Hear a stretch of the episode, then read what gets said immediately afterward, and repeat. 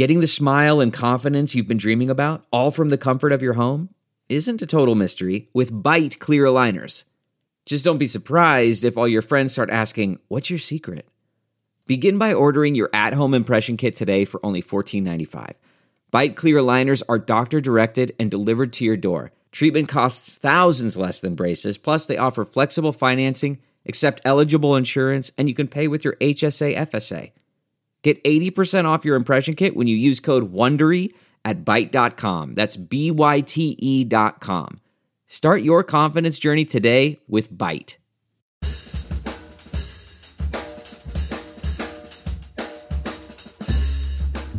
I mean, no one plans to get sick, and yet, here we are. My name is Matthew Zachary. A quarter century ago, I was given six months to live with a diagnosis of terminal brain cancer. For more than 15 years, I've been ranting and raving on the air about stupid cancer and now stupid healthcare, and I'm just getting warmed up. So let's all go make healthcare suck less together because you know what? We're all out of patience. Hey, that's the name of the show. Hello there, friends. Welcome back to Out of Patients. On the show today, I'm going to be speaking with Dr. Ashani Weeraratna. She's a leading cancer researcher at Johns Hopkins, and she was recently appointed by President Biden to the National Cancer Advisory Board. That's a really big deal. She's also a researcher at the National Cancer Institute and the author of a great new book called Is Cancer Inevitable? Her book takes us inside her research lab and reveals how new insights are leading to major breakthroughs even for patients with stage 4 cancer. We talk about those breakthroughs, what it's like growing up in South Africa, and seeing Van Gogh in virtual reality. Great show. Here we go. Ashani, thank you for braving the hot seat and coming here on Out of Patients. Thank you for having me. My first question to anyone with a PhD is Have you ever been asked, Is there a doctor in the house? Someone says, Yes, her. And you say, No, not that kind of doctor. Yeah, I should say no, not a real doctor. Not a real doctor. now, you have a lot of syllables under your title, but I want to start by talking about how you are not from the United States and you have an interesting perspective on, wow, it's worse over here versus it just sucks in America. It kind of sucks in other places too, right? That's absolutely right. So I grew up in Africa and specifically in Southern Africa during the time of apartheid. So, and I am a person of color. So I have definitely lived through uh, some challenging times in a country outside of America. As much as I love my childhood and as much as I loved growing up in Southern Africa, it was very interesting time to be there. I read that you are from the country of Lesotho. That's right. Which I know because yeah. my daughter's obsessed with geography and she loves the term enclave. And uh-huh. for those listening that don't know, enclave is a country inside another country. That's correct. In fact, it was uh, the million dollar question on who wants to be a millionaire once. Was it really? Um, it was indeed. And it was what is the only politically independent country that is completely landlocked by another country? So there are a couple of others like the Vatican, but I think Lesotho is the only country that's officially a country that's landlocked by another country. Right. Because there's also like San Marino in Italy, but it's also kind of still that's part right. of Italy. It doesn't count. That's right. That's exactly right. I was actually born in Sri Lanka, but I grew up in Lesotho. Is that the correct pronunciation, Lesotho? Yes. It's like now we know how to say Kyiv instead of Kiev. Right. so, talk to us about your origins, obviously coming from Sri Lanka and Lesotho. So, what were some of the inherent challenges you experienced just by being of that country? So, you know, I have to say, when I was 16, I realized I wanted to go into cancer research. And basically, I knew that as a woman of color trying to go to medical school and graduate school in South Africa, although they had amazing facilities, was going to be extremely challenging for what I felt I wanted to achieve um, in the medical slash research sphere. And so I decided that I wanted to come to America to pursue my studies here. And I have to say that for my dad, that was a big blow because he really wanted me to either stay in South Africa or go to the UK. and so I had to fight him tooth and nail to come to America. You know, not many 16 year olds say, I want to be a cancer researcher when I grow up. I was kind of like, I want to drive cars when I was 16. did that stem from anything in particular? It did, actually. So when I was much smaller, I wanted to be a ballet dancer. Um, and I danced ballet very seriously for many years. And when I was 16, my ballet teacher, who I loved, was diagnosed with cancer. And so that really spurred some of my interest in cancer and cancer research. And I always loved biology. So that was sort of a natural progression in a way. So, like 20 years ago in this country, cancer was like the whisper campaign. Was there a similar cultural analog happening there? So, yeah, I mean, you know, the word cancer still is the word that will strike fear into anyone's heart, right? And back then, it was definitely even more so, more of a death sentence. And in countries that are not in America or the UK, the treatment options are fewer and further in between. And so, not only was it a whisper campaign back then, to some extent, it still is. So, this speaks to how, as much as we can complain that the US is broken, we're still light years ahead of most other countries. Certainly, of nations that are much poorer, definitely because all of these medications and treatments cost a lot of money. Is there any sense of how that trickle out works to developing nations these days? You know, it's definitely challenging. It's something we're seeing with the global inequity in vaccine distribution for the COVID vaccine, for example. It's not my area of research, so I maybe I'm not as up on all of that as I should be. But I can tell you that things like immunotherapy, CAR T cells, therapies that we are using here that are literally curing cancer in some cases are not as readily available in developing nations. And that's a tragedy. And it just even further splits the divide between the haves and the have nots. Absolutely. So you were 16. I want to be a cancer researcher, said no one ever except you. and where was it in your life at that point? You said, I'm going to America. That's the only place I have to be right now it was about then. So at 16 in the education system I grew up in, you had a choice to either go to university then or take a sort of an advanced level international baccalaureate, which is what I ended up doing. And those two years, I did a lot of research about America, American universities, research institutions, and my dad kept saying, but you could go to Oxford or Cambridge. They have good research too. And I kept saying, but dad, I've been in a British system all my life. I don't want to continue. I want to do something different. I can be, you know, and I was 16, honestly. What did I know? Right, but, right, exactly. You know, I kind of felt just in my gut, I would have more opportunity somehow in the US. And I might have been way off base, but that was what my stubborn 16 year old mind decided. So you were 16 when you came here? That was the actual age when you arrived in this country? No, no, no. I was 17. Where did you go to university in the US? I went to this tiny little college called St. Mary's College of Maryland down in southern Maryland. And the reason I ended up there is because my mom looked at a map and she said, Well, if you must go to America, you need to go near someone we know. And so they had these old family friends who I hadn't seen since I was like two but they lived in DC. And so St. Mary's looked really close to DC on the map, which in reality, it's about a three hour drive. and there's no public transportation because it's in the middle of nowhere.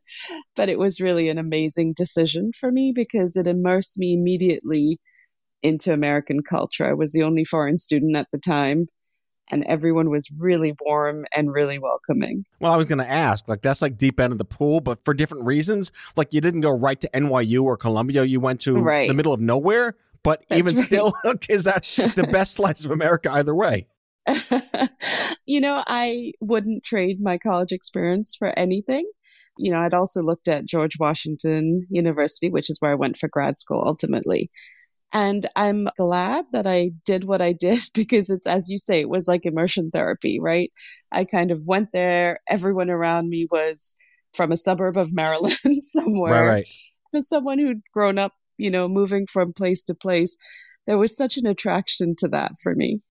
So let's talk about getting into medicine before the internet, before anything that mattered was there. Like I was diagnosed 26 years ago in 1996 when they kind of just like tore you apart and threw you back together and hoped you lived. You know, you grew up in medicine in the earliest days. That's right. So, you know, I have to say, one of the beautiful things of St. Mary's was they had this internship program where they matched us to different labs across the, you could go anywhere across the country. I ended up staying in maryland for both of my internships. And so being at st mary's doing this internship was one of the first times i was exposed to actual scientific equipment right? So one of my first lab rotations was doing some electron microscopy and it was absolutely fascinating to me. So we look back and we think it was such a primitive time of medicine, but even then, it was incredible. The technology that we could break open a cell and look inside it, and that's almost 30 years ago. That's pretty amazing. We have very different good problems to have now than we used right. to. You're from the Atari days, you know, right. not the uh, PlayStation 5 days. That's right. Actually, we went yesterday to the Van Gogh exhibit, which I don't know if you know about. It's I've heard about that experience. Yes. And one of the things in that exhibit is a virtual reality. And I put that thing on and I was like, oh my God, this is amazing. If I look over my left shoulder, I see a windmill. If I look over my right shoulder, I see a mountain covered in snow, right? And I look ahead and there's a forest and it feels like you're there. And then, you know, I came home and I was telling my kid about it, and she was like, "Yeah, that's VR." so I was like, "Okay." So you got the GW? Was that a dream come true? It was amazing. So be- between St. Mary's and GW, I actually went to Hopkins and I worked in a lab there for two years. I also volunteered in a pediatric oncology ward and I read books to little kids after hours. And for me, that's when I decided I wanted to get a PhD and not an MD because I fell in love with the kids I read to. And we lost a couple of them along the way. And I realized I just, I couldn't do it. I couldn't put up with that loss multiple times during my life. So I decided that I was better off at the bench and working from that end to, you know, help to cure cancer one day. All right, we're going to take a quick break and be right back to talk about her book, Is Cancer Inevitable? It's like a cliffhanger. All right, we'll be right back.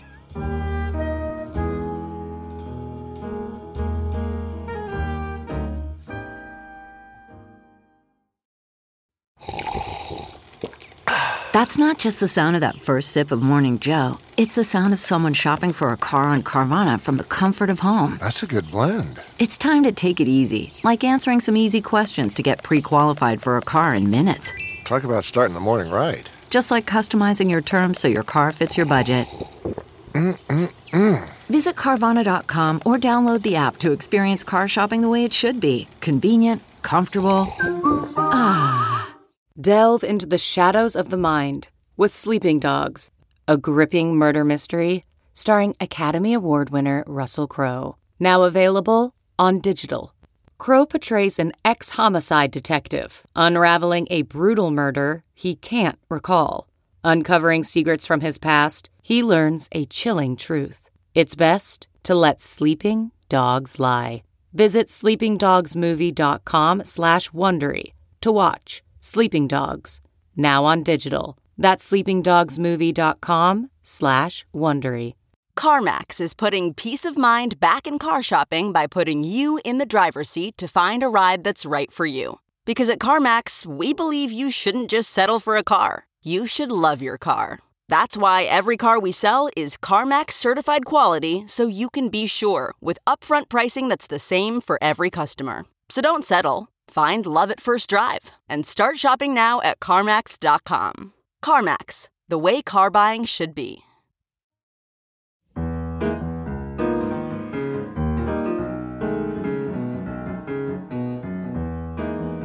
Okay, we're back, and my first question is why a book? Aren't there enough books? I'm kidding. We always need new books and smart books, but let's talk about when the spark first hit you that these words need to be put into print. So I have to say, I think everybody who does this job thinks about writing a book at one time or another. And the Bloomberg Philanthropies approached us and said that they would like to put out a series of books from some of their professors. And that seemed like a great idea because I felt like, and especially during the dark days of the pandemic, that we lose hope about so many things. And one of the things that I think we shouldn't lose hope in is cancer research, right? Because if you look at patients today and the therapeutic options they have available to them, basically 20 years ago, we were ripping people apart, putting them back together, and hoping for the best. And now, you know, I just read an article about some of the amazing work from Carl June with the CAR T cell therapy and his patients who were basically stage four cancer patients are still alive with no evidence of disease 10 years later. And I just thought, we need a little light right now. We need some hope. And I'd like to think my book conveys how much hope there is and how much more we still have to do. I think it's appropriate for there to be like an asterisk next to this that if cancer is inevitable, which I think it is, you can't stop biology, can we at least not die from it? Is the, the minimal I ask of science? Because we at least not die from it? That's absolutely right. You know, and I think that's the way I've always approached my research in our science, which is we need to understand how to treat this disease so that we can get it to the stage where it's something manageable like diabetes or hypertension, right? I agree with you. I don't know that it's not inevitable because our cells are mutating, they're being exposed to environmental agents, you know. My hope is that by fully understanding this disease, we can find ways in which to keep it at bay for as long as possible. And that basically is what is happening in some variants of cancer now. Right. There's always going to be situations where you can't control it. The inevitability is baked into you because you're born with it or you're two months old or, or a young adult like I was. There's nothing you do to make it happen. It just kind of shows up. And we already know that there are plenty of behavioral things we can do as human beings to reduce the risk of these things. And yet athletes and vegans still get them. So right. in this miracle world of genomics, your DNA controls your destiny. Or does it? How do you feel about that? Ooh, you're talking to someone who believes in the microenvironment. so, does your DNA control your destiny? Sure, to some extent. In my lab, we're super interested in understanding how communication between cells leads, you know, tumor cells to misbehave. So, we've been looking a lot at aging as a driver of cancer.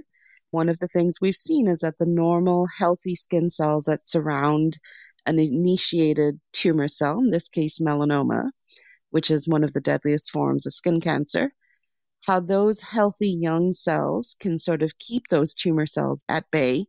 And then as they age and they start to break down over normal aging processes, we see how the conversations change between those normal skin cells that are now getting older and grumpier.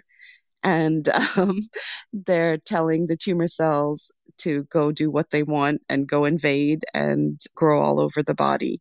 So, yes, DNA is important, mutations are important, but there are a lot of non genetic changes that drive tumor cell behavior and make them more aggressive.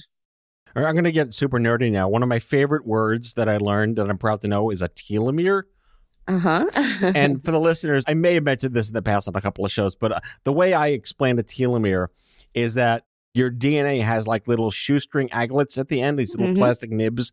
By the way, an aglet is the plastic nib at the end of a shoelace. Fun fact of the day. Also, my favorite crossword word. Yes, nerds for the win. but that the aglets on the end of your DNA strands erode over time based on the environmental influence that your body gets exposed to. Is that correct? That's really good. Yeah, that's correct. So the shorter they get, the worse your immune system not just your immune system, but just in general, the processes, the cellular processes like division, replication, DNA damage repair, etc. So, is any of this miracle science going on? I'll just lop it under one big umbrella. Does it look at that granular level of your DNA's integrity, or is it really looking to turn you into Wolverine in a sense where your body can fight its own battles on its own? So I think there are so many areas of research that are going on at the same time. The Wolverine strand of research, for example, is really all immunotherapy, right? Teaching your body how to attack its own tumors. And that has just been a game changer, especially in the disease in which I work, melanoma. immunotherapy has been amazing. However, you know, understanding what causes damage to the DNA, how we repair that damage, especially as we get older, all of that is going to be incredibly important in understanding how we respond to other therapies. So I think one of the most exciting experiments we did in our lab was to look at genetically identical tumor cells that we put in either young environments or aged environments. And then we treated them so they had a specific genetic mutation, right? So one mutation. We treated them with a drug specifically designed to that mutation, and nothing else should have mattered, right? One target, one drug. But it, depending on whether you put those cells with other cells that were young or other cells that were aged, they behaved completely differently. And the ones that were put in an aged environment did not respond to the drug. The ones that were in a young environment did. And that was because the conversations that the tumor cells had with the young normal cells or the aged normal cells dictated how they responded to those drugs. So I want you to debunk something for me here on the show. Is it true or is it vaporware that they're working on blood tests that can detect cancer before it's even there? It is true that they're working on them, yes. All right, so we're getting closer to Captain America. Maybe we are. Is that like 10 years off? Is that like going to Mars far away? Is there any sense of like where the average listener can say, I am optimistic for this? I honestly have no idea. I do know there are clinical trials for some of the vaccines based a lot on the technology used for COVID vaccines, the mRNA vaccines, that there are some vaccine trials for cancer that are ongoing as well, which that is pretty exciting. Although, given vaccine hesitancy, you know, Well, who knows? That's another podcast. That's a whole separate conversation there. That's definitely a hot seat podcast. I'm going to pull out the bourbon before I start talking about that one. yeah, you and me both. I have a bit of a nitpick. I'm sure it's Hopkins Press, but I noticed on the inner jacket when it talks about the book, it uses the word cancer victim. And Mhm. I know that's kind of like a bad word these days. We don't use that word Yeah. anymore, but I kind of Right. understand in academia. Like, I'm not an outrage culture person. I just feel Mhm. like that word should be retired. How do you feel about that? Yeah, I agree with you. Except that sometimes people are made to feel as if they did something to get their cancer. Mm. I totally agree with you. I don't like the word victim. We're 100% on the same page with that. However, the disease I work on, melanoma, 99% of them are caused by tanning, right? And so people who get skin cancer are often made to feel like, oh, you kind of did that, you know, which is unfair because that's not the case. Yes, you can protect yourself. But, you know, many of the people who do go out and get excessive sun exposure won't develop melanoma. So it's not really fair to blame somebody. So I agree with you. We shouldn't use a word victim. But at the same time, I worry that people will think they could have controlled this and they shouldn't have let it happen to them when really it was probably well beyond their control. My great grandma came over from Eastern Europe in the 1920s and she sunbathed on Coney Island with a mirror for 40 oh years. And she did not get one blemish on her body, died of perfect health at 97 years old. So, Unbelievable. you know, but she's the opposite of the marathon or vegan that gets cancer. That's right. And I guess that's kind of my point. Right. Is that I think a lot of times patients will feel as if there is blame apportioned to them somehow, even if that was never the intention of the physician. But you have to ask, right? If you're seeing a melanoma patient, you do have to ask what their tanning history is. Right. And so, yeah, I agree that victim is not a great word, but I also don't want someone to feel like they did that to themselves. Speaking of tanning, I'm, I'm a big fan of all the melanoma research advocate groups that like force the mm-hmm. tanning salons to ban minors. So Yes. just a shout out to those advocates that did all the hard work for us. It's a really Oh big deal to get that done. So It really is. Yeah. And they are amazing people. I'm lucky to know some of them personally. And, you know, what they have done to advance the cause here, because we are light years behind countries like Australia, which have outright banned tanning beds altogether. right. What a novel idea. yeah, imagine that. so I'm with you. Huge shout out to them because they're amazing. All right. So the book is It's Cancer Inevitable from what Hopkins Press. Yes, Hopkins Wavelengths Press. Yes. So listeners, we're going to put a link in the description to where you can get the book. But what are the big takeaways you'd like people to get out of this book? I'd like them to know that cancer is complex. it is not one thing as a cancer researcher you hear over and over again is that whole thing about, oh, you guys already have a cure. You're just trying to make money off it. So you're not releasing it. I always tell anybody who says to me, why don't you have a cure for cancer? Come spend a week with us in the lab and see what happens. Right. because it is so complex. You know, experiments where you give a cell a drug and it says, huh, I don't like that. So it builds a pump on its surface and pumps the drug right back out again. Right. you know, it's unbelievable what cancer cells can do and we we also have loved ones who die of cancer. And so for us this mission is personal. It means a lot of sacrifices. There are many many many days that i have worked very late hours sacrificing my family. And i just want everyone to know we are working our hardest to cure this disease. And i want everyone to know how much hope there is. And if you look back i think it's very easy to say you know we haven't cured cancer yet and while that's true, patients are surviving so much longer than they ever did. Well, I look at what Biden just announced this week with the new moonshot. Yes. They don't use the word cure anymore. They're looking like reducing deaths by 50%. Very different language. And I, I appreciate that. Yeah. And I think it's spot on, right? It, it is something we need to manage and control. And eradication would be wonderful, but we need to be realistic. I should quantify for the listeners what Biden did this week as of this taping today. not on when this show is going to be published. That's true. All right, very cool. Dr. Ashani Weeraratna, Bloomberg Distinguished Professor of Cancer Biology, the E.V. McCollum Chair of Biochemistry and Molecular Biology at Johns Hopkins Bloomberg School of Public Health. You have earned all those syllables. Thank you. Once again, the book is Is Cancer Inevitable? I thank you so much for coming on the show. I'd love to have you back, and it's just exciting to, to be your friend. Oh, that's awesome. It's so nice to meet you, and thank you so much for having me on the show. That's all for now. If you like the show, be sure to subscribe, leave a review on Apple Podcasts, follow us on social, and tell all your friends to listen. Tell us what you'd like Matthew to cover in his next episode by leaving a message for us at 855 Audio 66, and we might just use it in a future show. Out of Patients is a product of Offscrip Health. We are a healthcare engagement company built for patients and caregivers by patients and caregivers. Our executive producers are Matthew Zachary and Andrew McDowell. Our senior producer is Betsy Shepard. Our host is Matthew Zachary.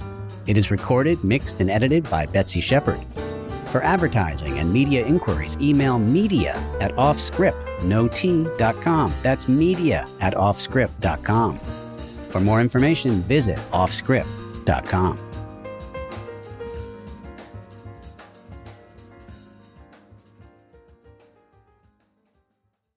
Look around. You can find cars like these on AutoTrader, like that car riding your tail. Or if you're tailgating right now, all those cars doubling as kitchens and living rooms are on AutoTrader too. Are you working out and listening to this ad at the same time? Well, multitasking pro, cars like the ones in the gym parking lot are for sale on AutoTrader. New cars, used cars, electric cars, maybe even flying cars. Okay, no flying cars, but as soon as they get invented, they'll be on AutoTrader. Just you wait. AutoTrader.